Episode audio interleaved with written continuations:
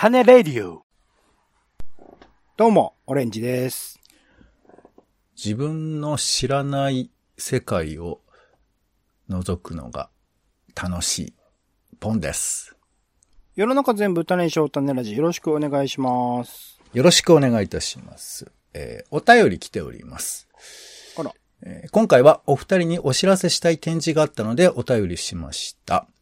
えー道玄坂の昔話という渋谷区郷土博物館文学館で行われている企画展なのですが、ご存知だったでしょうか。えー藤田佳代さんというお好み焼き屋さんのおかみさんでありながら、渋谷にまつわる随筆を残された作家さんについての展示だそうです。ゆかりの品の展示もあるそうで、これまでお名前も存じ上げない方ですが、展示を見ることで、どこまでその人、人の人となりや当時の渋谷を想像できるか興味が湧きました。渋谷区郷土博物館文学館という渋谷駅から徒歩20分のこの場所も、えー存在も知らなかったのですが、お二人なら楽しめそうだと勝手に思いました。お出かけに慎重になるこの頃ですが、えーお外に出かけたいという気持ちは大事にしたいですね。お二人もお体大切に今後も配信楽しみにしていますと。えー、清美さんからいただきました。ありがとうございます。ありがとうございます。はい。えー、ということで、行ってきました。あら、素晴らしい。はい紹介をされていく。素晴らしいですね。はい。えー、ということでですね。ご存知ですかね白根記念渋谷区郷土博物館文学館。全然知らなかったです。結構興味ありそうなのに、俺。うん。これ、なんかね、時々看板とか、チラチラは出てくるんですよ。で、し、白根さんとこれあの、えー、なんかね、ひ特定の人のお名前なんですけど、まあ、白根記念とは書いてあるんだけど、渋谷区が運営しているのかな？そう。うんうんで、なぜかね、駅からめちゃくちゃ遠いんですよ。渋谷駅から？渋谷駅からも15分ぐらいかかるし、うん。えー今回私、あの、表さ、表参道か。表参道から歩いたんですけど、やっぱ15分ぐらいかかりましたね。そう。だからなんか不思議なところにあるなーっていうふうな気もするんですけれど、あの、新宿区にも、えーなんかね、こういう郷土博物館みたいなのがあるんですが、まあ、意外とこういうのがちょこちょこありまして、こういうところを覗くと、えー小さな歴史っていうんですかね。うんなんかこう、日本の歴史とか東京の歴史とか、まあ、世界史とか日本史とかって大きな区分があったりしますし、大河ドラマを見れば、やっぱそういう日本の大きな歴史の話が割と出がちなんだけど、ここはね、あの、まあ、今回の道玄坂の昔話っていうのは、まあ、道玄坂に住んでた、まあ、お仕事されてた、えーこの藤田佳代さんという方の、まあ、えー記録されてた。なんかね、この人がね、当時、自分が住んでた時の地図を書いたんですよ。道玄坂ってすごい商店がいっぱい当時並んでたみたいで。うん。うん。で、その地図を書いたところから、まあ、いろいろ展開していくわけなんですけど、もともとお好み焼き屋さんのおかみさんでしかなかった人が、あなんかいろんな大岡翔平みたいな作家さんとあ喋ったりとかさ、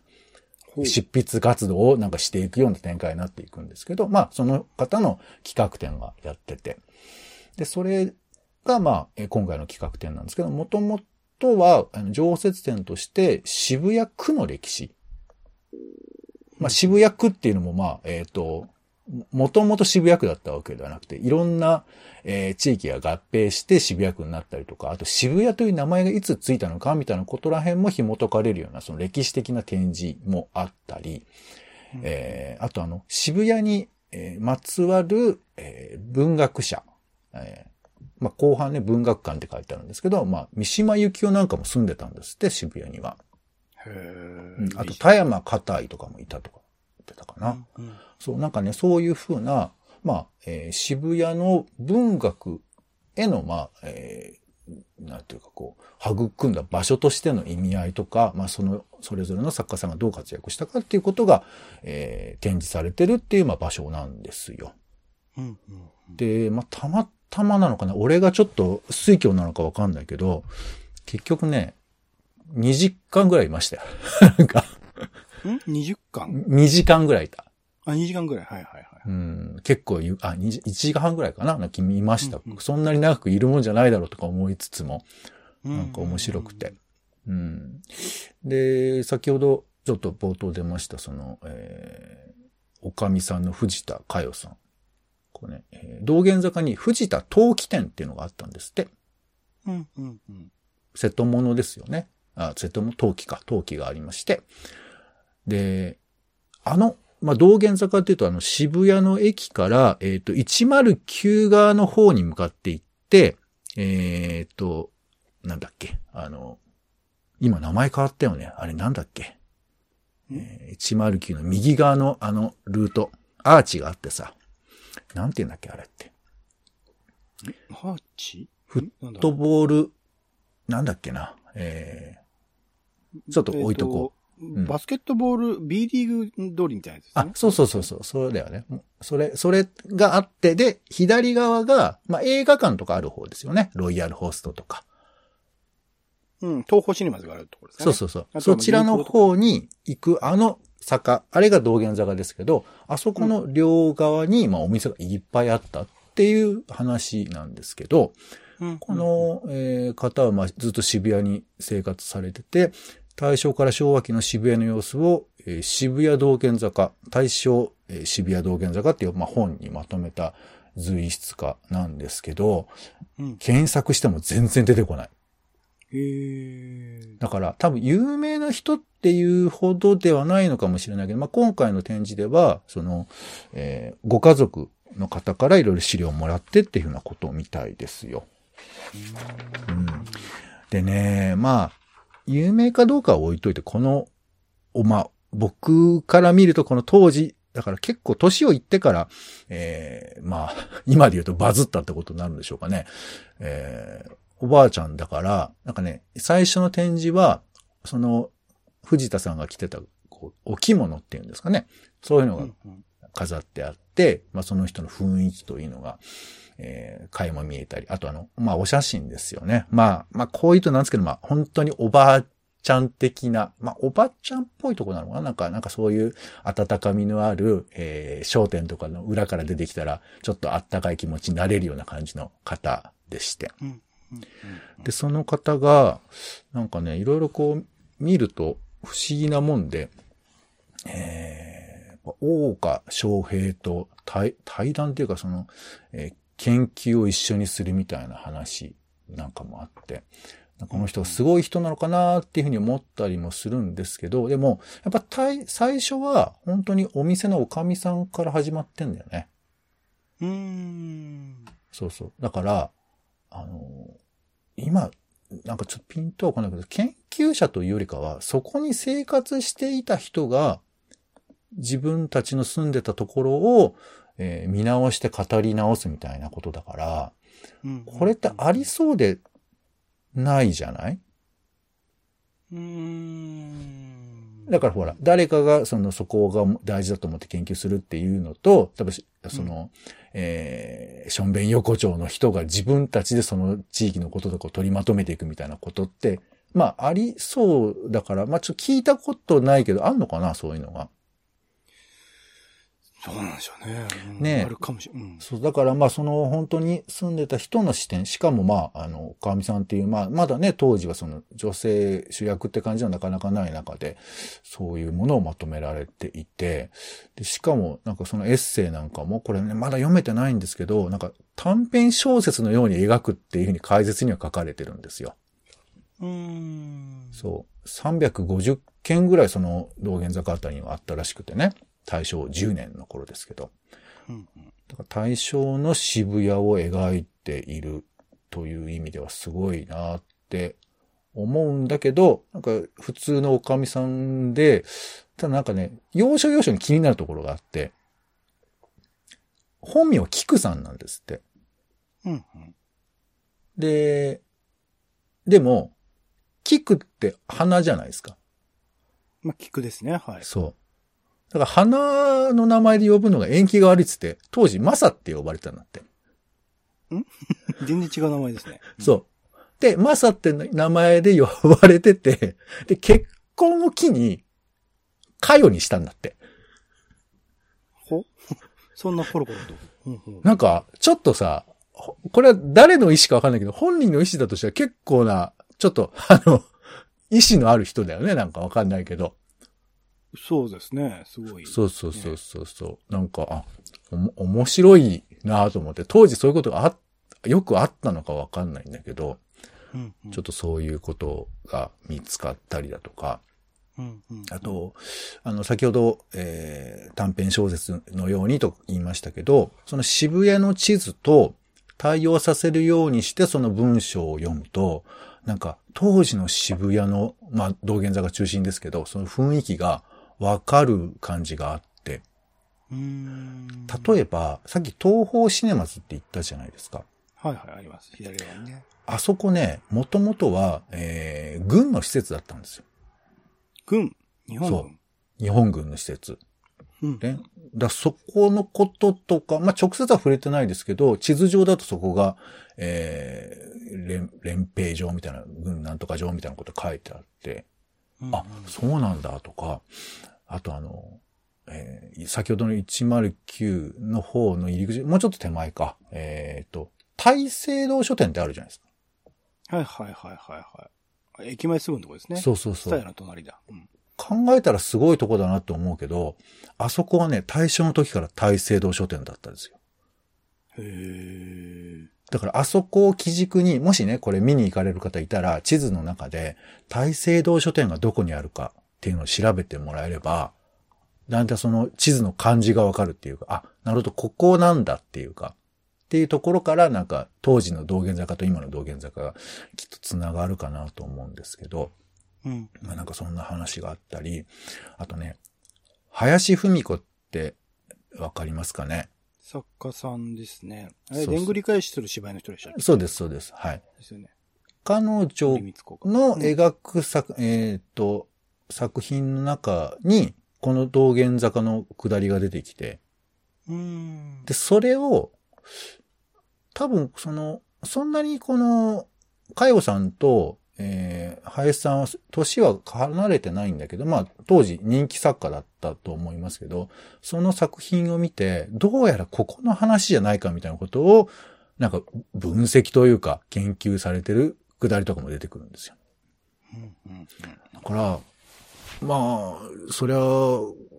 かよさんもね、なんかそういう素養があったのかもしれないけど、すごいその、なんていうかこう、仕事の転換というか、まあそういうこと全然あり得るんだろうけど、そういう風にしてその対象の道玄坂を、こう、ありありと、こう、まあ探し出すというか見つけ出すみたいなことをしていて、いや、これはなんか不思議な人だなっていうか、だから、なんていうのかな。特別有名でもないし、この人になんか権威があるわけでもないわけですよ。うんうん。だけど、このやっぱ地図を作るっていう、まあだから、こういう、何、今みたいに丁寧に記録が残されてないような時代なのか、そういうところって割とこう抜けてるところがもしかしたらあるのかもしれないけど、そういうふうなことを人知れずというか、なまあ、ちょっと何の機会があったのかわかんないんだけど、まあ、まとめて出したということだから、まあ、俺的にはあの、現代の次あったみたいなことなのかなと、勝手に思ったりもしたんだけど、そうそうそう。いや、で、だって別にやろうと思えば誰でもできたはずじゃない。うんうんうん。でも、それを、なんというかこう、人の目に触れるような形で、あと、ちょっとこう、息づく、なんていうかな、雰囲気とか、まあ、エッセイも含めて伝えていくってことをしたおかげで、その情報、単なる場所の情報が、なんかこう、立体的にというか、なんか、生き生きと見えてくるというかさ。っってことをしたってことだから、まあ別に書籍化っていうことでもあるんですけど、この普通の人がそういうことをしたっていうのはなんかすごいなというふうに見てて思いましたよ。うんうん。だから、この、一般の人なんだけど、でも、むしろね、その渋谷みたいな、さっき言ったその小さな歴史を描くには、そういう人たちの方が、むしろ敵役というか、まあ、言い方ちょっと偉そうですけど、なんていうか、ね、どうしてもこうな、歴史っていうとこう、大きな歴史に目を向けがちですけど、今住んでる自分たちの小さな場所でも、消えてしまう歴史ってあるかもしれないじゃん。うんうん。いわゆる分かりやすい文脈に載せられた、この自分の住んでたとかこういうふうに言われてる、こういうなんか、えー、曰くのあるとこだからっていうその、いわゆる文脈に載るんではなくて、本当に自分の住んでる場所とか隣にお店がやってることとかを記録に残すことで何かが見えてくるみたいなことがあるのかなっていうふうにちょっと思って、うんうんで、これってさ、まあ、この人、目立ちたくてやったのかどっかよくはわからないんですけど、なんかね、こう、どどういうきっかけなのかなってのはまあ思うけど、なんか多分こう、書き立てられたことがあるのかなと思うんだよな。なんだかわかんないんだけど。うんうんうんだその情熱みたいなものを拾い上げる方法って、さっきバズるって言ったけど、でもバズるじゃないのかもしれないなと思うんだよね。うんうんうんうんうんまあもしかしたら当時そのちょっとした人気者になったのかもしれないし、そこはちょっと何とも言えんのだけど、なんかこう、やっぱ誰かがこれはいいんだっていうふうにこう強く押した人とかがいるのかなとかちょっとそういうことは思った。うんうんうんうんうん。だそれは今で言う、まあちょっとね、いろいろ言われますけど、編集者みたいな人なのか、もしくはその、えーまあ、いい意味での偉い人っていうか、うん、これはちょっとやってほしいって思った人がいたのか、なんかそういう感じなのかななんてちょっと思いましたね。うんうんうんうん。まあでも一方で、これ前も言いましたけど、なんか、この方の書かれたものがこうやって出るっていうことについては、まあ、ご家族の、あの、ちゃんと許可もあったりはするんですけど、なんか人となりをもっと知りたくなる気持ちもあるわけですよ。うんさっき言ったその、キクがマサで、カヨになるっていうくだりとかは、ちょっと俺理由とか知りたくなっちゃうわけですけど、うんうんそれはほら、本当に記録でしか見れないから、なんでかなとかはわからないわけですけど、なんかそういう実装に迫りたくなったり、多分、えーえっとね、カセットテープは置いてあった。その人の多分肉声の。だけど声もちょっとそこでは聞けなくて、映像とかもちょっと見れなかったから、だから今の当たり前の映像みたいな感覚でもっとわかるはずだろうって思うこともあるけど、その人の実相に迫るっていうことと、有名でない人っていう、このある種の取り合わせの悪さっていうのは、なかなかどうして難しいなとはまあ思うんですけど、なんてことをいろいろ考えながら見てたら結構ゆっくり見れましたよ。うんうんまあでも個人的にはやっぱりあれだね、その僕の薄い渋谷の知識と、その、えー、この藤田、えー、かよさんの、えー、渋谷をこう再現する感じっていうのが、時々ピースが少しあったりするわけですよ。うんうんあ、そうかそうかっていう感じのところ。えー、なんか、えー道玄坂に進むあたりのどっかをね、左にちょこっと曲がると、すごいちっちゃな路地とか、駐車場の近くなんだけど、なんかこれ、もしかしたら参道かもしれないな、みたいなところがあって。僕はそれ知ってたんだけど、そしたらやっぱその地図には、やっぱりここになんか、えー神社があったらしいみたいなことが書かれてて。うんあ、ああ、そうか、みたいな。なんかちょっとそういううっすらつながるところとかがやっぱ楽しくて。で、なんとかな、新宿とか他のこの、なんか歴史っぽい場所ってあるじゃん。歴史がありそうな場所千駄木とか。ああいう場所だとそういうことの、なんか、付け合わせを、か答え合わせをすることって多いけど、渋谷ってなんか歴史の場所としてなんかちょっとピンときたいところに僕はあって。うんつまりどんどん変わりゆく場所だからさ、なんかそこら辺追いかけていけてないところもあるんですけど、まあ実はほら、渋谷もあの、暗渠になってるけど、川があったりするじゃないですか。渋谷川がね、今も流れてますね。うんで、最近なんかね、あの、開かれてちょっと川が見れるようになったりしましたけど、うんなんかあれをもとに、あの、春の小川だっけ？っていう、あの、歌も、そうそう作られたみたいな話もあって、で、その作家さんのこととかも、えーその、この巻の中では紹介されてるんですけど、うん。なんかそういう渋谷の歴史みたいなものを紐解くと、もしかしたら意外とこう親しみがある人は、なんか楽しくなったりだとか、するのかなと思うと、この昔話ではあるんですけど、渋谷っていう場所が意外と面白く見えてきたりとか、あと私とは距離がありますと思ってる人も、あ、こういう風な場所だったんだっていうのが見えてきたりだとか、なんかそういうことがあるのかなと思って、あの、うんまあ正直僕はその、宮益坂と道玄坂がどういう配置なのかもわかんないぐらいな人間なんですけど、まあちょっと調べると、あ、あ、そうかそうか、この辺りねっていうのが分かったりして、その辺はちょっと、あの、調べながら見れば結構いろんなことが見えてきて、しかもこのかよさんの人柄がうっすら見えてくる感じとかがちょっと面白くて、もうちょっと知りたいなって気持ちに今なってますね。うん、うん、うん、うん。どうですか？なんかこの、わ、えーすごく、一個人が、まあ、紐解いているような小さな歴史っていうのは、どうですか？なんか、ん覗いたことあるとか、自分まあ、も気になった例えばこととかあそれこそりますか今や、えっとの、今も残ってるというか、今休館はされてしまってますけど、僕のゆかりのある屋根線というエリア、谷中ノイズ線だぎという、台東区から文京区にまたがるエリアにおいては、うん。えっ、と、雑誌、地域雑誌、屋根線という実際に本を出されて、まあそこから名前が屋根線という名前が普及したと言われているんですが、